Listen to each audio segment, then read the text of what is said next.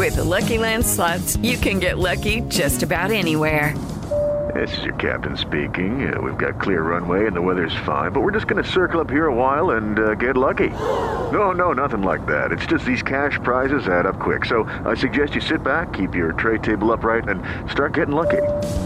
Play for free at LuckyLandSlots.com. Are you feeling lucky? No purchase necessary. Void where prohibited by law. 18 plus terms and conditions apply. See website for details.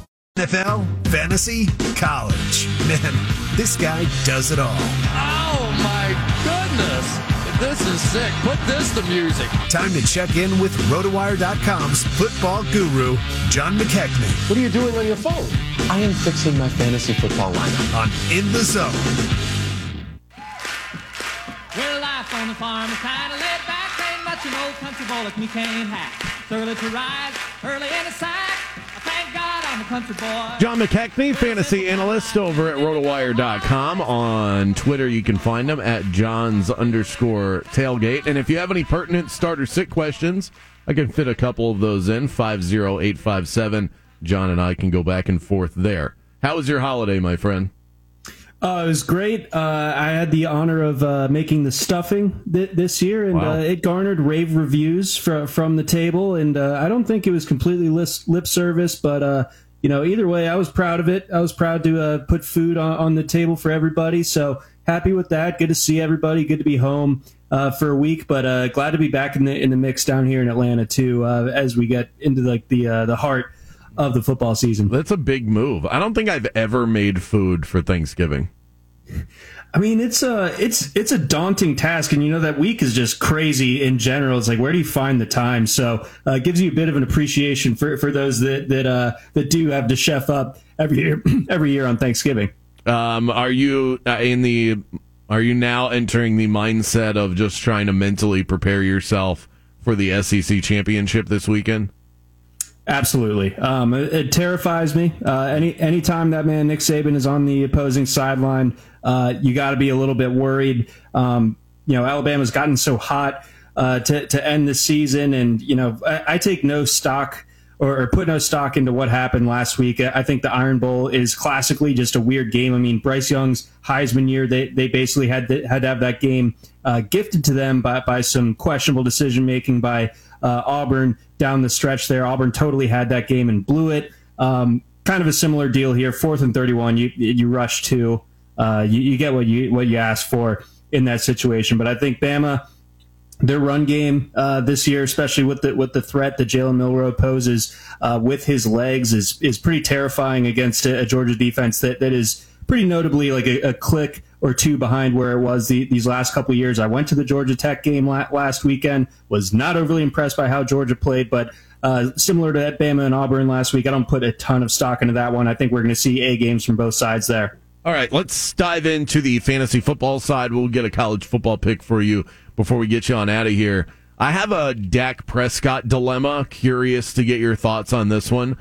I am beefing up my roster, making a playoff run. I think I've got a team that's worthy of a championship run. So I made a big time trade. I brought in Dak Prescott as my new quarterback. Now I already have Tua on my roster, but I don't really trust Tua for the stretch run, which is why I wanted to make this aggressive move. Now both of them are on my team, and I can only start one. I have the natural human inclination to want to start the guy I just traded for. But, and he plays tonight, you know, so you get the standalone appeal. All of my reasonings are very childish. I have a new toy, I want to play with it. I think Tua has a better matchup. So, do you understand the dilemma and can you talk me into either direction? I absolutely do. Um, and I mean, this is really tough uh, for, for your part because you're, you're parsing out what, what RotoWire has as the number one and number three uh, quarterbacks on our on our rankings for, for this week. But you know who's number one? It's Dak Prescott. And I know the Thursday game can, can be a little bit tricky, but both of those teams, uh, I lo- love when the schedule makers get it right and they they put two teams with equal rest playing each other on a Thursday. That's what we have here tonight, uh, going up against Seattle. Seattle is teetering. I know that Washington has over the course of the season proven to be a, a much worse defense than Seattle's, but Seattle has just over the last few weeks, maybe a month or so, just really taken a downturn. I know they still have some talent on that defense, more so than what Washington has, but Tua would have to go on the road. Dallas has been absolutely nails at home th- this year. I mean, I think over the last three games, I know one of them was on the road, but they've won by like a combined 90 points. They're just rolling right now, rolling to the point where it's like, I, there's nothing that would stop me from starting Dak Prescott this week. All right, there you go. Uh, he's in the lineup. I'm just going to leave it and I'm going to let it ride, and uh, we'll have some fun tonight. Is there anybody on the other side of the equation, the Seattle side, that you want to get away from? I know Kenneth Walker looks like he's not going to play. Zach Charbonnet didn't have a great week last week. That was against San Francisco, but it's not like he takes much of a step down in terms of class um, as far as his defensive opponent. No, exactly. And I, I, have a lot of Charbonnet. And when I was hosting the RotoWire Fantasy Football podcast earlier today, Charbonnet was definitely the, the player that was asked uh, the most about. And you, you kind of have the heat turned up on you having to make that decision tonight. But I think that basically, unless you're in a PPR league uh, where you're just kind of counting on Charbonnet to catch a bunch of checkdowns, I don't see the appeal for, for him tonight. I don't think that A, he's run nearly as well as I was expecting him to this year. I think that that offensive line not generating a, generating a, a, ton of push up front, and I think the fact that it, you know we have a, a nine point spread, and that might even be generous to, to Seattle. I think Dallas is going to crush them tonight. So Seattle just might not be getting uh, much in the way going on, on, the scoreboard. And really, you're just counting on checkdowns for Charbonnet to, to allow him to hit value for you as, as a flex or an RB2 option. I'm staying away if I can. We're talking to John McKechnie, fantasy analyst from rotowire.com. 18 carries, 76 yards, two touchdowns for Derrick Henry this past week. Is that the last gasp of a falling legend, or is this a fantasy star reborn. Perhaps a dramatic way to ask that question, but where do you where do you land on on Henry? I think we have him as an RB one for for this week. I don't I don't know if we're we're gonna really catch a lot of vintage Henry performances uh, the the rest of the way, and you know it's important to note that that was against Carolina. Indianapolis has a bad defense. I, I will say that their front seven is not overly impressive to me, and, and Tennessee has been good at home. So I, I think that Henry's a definite must start this week. But you know if you if you kind of zoom out uh, and can can play around a little bit with like DFS this week. I wouldn't have a ton of Derrick Henry exposure. I think we're looking at a solid output from him and, and, likely at least one trip to the end zone, but I don't think this is like that monster nuclear Derrick Henry week. What about Zach Moss? He kind of zooms right back towards the top of the rankings, I would think. Jonathan Taylor is out for a couple of weeks. Is, does he become somebody that is an auto must start like he was at the start of the season? Yeah, I think I think you're absolutely firing him back up, especially with you know six pretty important teams being on bye this week. I think that that was going to elevate his stock regardless, and with Jonathan Taylor being out for this next little bit, um, I really like Moss this week. I, I, kind of liken him to when you haven't worn a, a, pair of jeans in a while, maybe since like last winter or something. You put them on, and there's like a twenty dollar bill in there. That's kind of what uh, having Zach Moss still on your roster and having not cut him when Jonathan Taylor returned feels like because it's it's, it's found money at, so at this point, it, uh, right? I mean, it, it just really good. It, it, it, feels good. It works. I mean, it, it, just, you know, you, you can cash in on that. So I, I, feel like Moss is definitely startable for this week and for the entire duration of Jonathan Taylor's absence. And, you know, Tennessee better against the run than it is against the pass, but Moss is going to be busy. We, we've seen him uh, have a lot of success over the course of the year when he's been given that featured role. He's got it again. I'm starting him without thinking twice. Man, and you got me thinking about the last time that I I put my hand in my pocket and found a 20. It's been way too long. I can't remember the last. It's definitely happened. I think I need to start shoveling cash in my pockets so that this uh, that this occurs more frequently. There you go. It's called setting yourself up for for success. It's investing in yourself, future self. Right, exactly. it is the life equivalent equivalent of stashing a handcuff.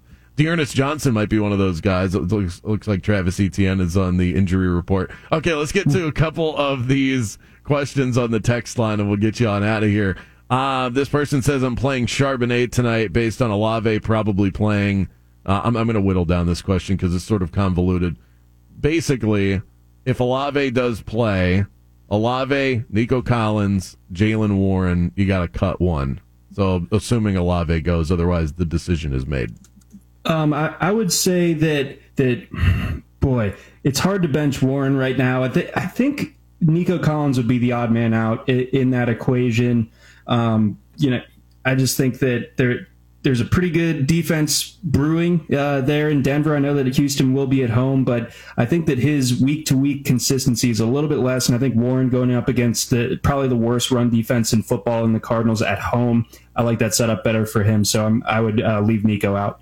Oh, man, Nico coming off of another really strong game. It is hard to keep that guy on the bench when he is playing, but uh, so good. That's a good good problem to have, as they say in the business uh, Javonte Williams or Zach Charbonnet is popping back up?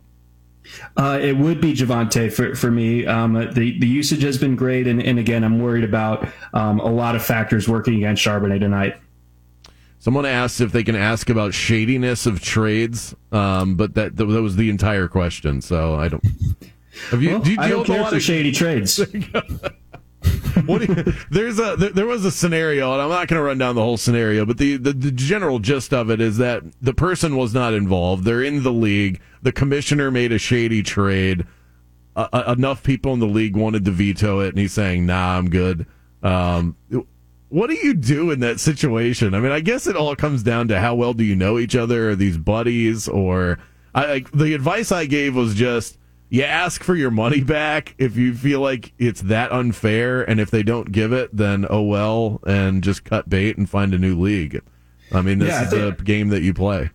I think that that's that's a, a fair resolution to it. I, I, really only have one example to, to point to on this. This was like eight years ago in a baseball league, and uh, the commish had a buddy in our, in our league uh, that no one else knew, and uh, the the buddy w- was not very active. The the commish was uh, screaming towards a playoff berth, and he was giving away like the husk of Albert Pujols and, a couple other uh, has-beens for you know guys that were clear studs at, at that time in 2015. We vetoed the trade, and uh, I've never really trusted him ever since. It, it, you know, it can ruin friendships. You have to be careful about who you get into fantasy leagues with. Really vet these Amen. things. All right, before we let you go, your college football pick of the week against the spread. You color, uh, John covers the college football betting side of things over at rotowire.com as well. And we have quite the slate on Saturday. Yes, cannot wait. Uh, for, for the record, uh, I play in a in a uh, free pool with, with some buddies. Ten games against the spread every week. I just finished the season eighty four and forty six. That's a sixty five percent clip. That was crazy. I'll never have anything like that ever again. I can promise you that. But while we're hot, we're going to try to stay hot, right? So I like Oregon to crush Washington th- this weekend. I think that they they um, they get Washington back in a little bit more uh, and probably force their way into the playoff, depending on what happens in front of them. So give me Washington. Then if you want something a little bit uh, further uh, off the mainstream, looking at the Mountain West, the the title game created by a computer system, I like UNLV plus two and a half. Uh, where I gotta get now? I gotta go like scroll down to the Mountain West. Man, oh, there they are. All right, UNLV. they're playing Boise State. You like UNLV plus yes. two and a half? I'm not even going to ask you to analyze that. We'll just take your word for it because you've been so hot. Thank you, thank you. I mean, I, I, can't give you great, great analysis on that, but UNLV has been a covering machine. I think Boise State probably has a little bit more name recognition. That's why they're getting 80% of the money. There you go. UNLV, the better team this year. The latest injury news, DFS advice, and analysis. Get it all over at rotowire.com. John McKechnie, you can find him there. Just so you know, John, Nick Whalen's going to be hitting you up. I had to talk him off a couple of really bad picks in the Circa contest. So we'll see. Uh, I'm curious to see where you land on those. All right, we'll report back, sir. More in the zone next. With the Lucky Land slots, you can get lucky just about anywhere. This is your captain speaking. Uh, we've got clear runway and the weather's fine, but we're just going to circle up here a while and uh, get lucky. No, no, nothing like that. It's just these cash prizes add up quick. So I suggest you sit back, keep your tray table upright, and start getting lucky. Play for free at LuckyLandSlots.com. Are you feeling lucky? No purchase necessary. Void where prohibited by law. 18 plus terms and conditions apply. See website for details.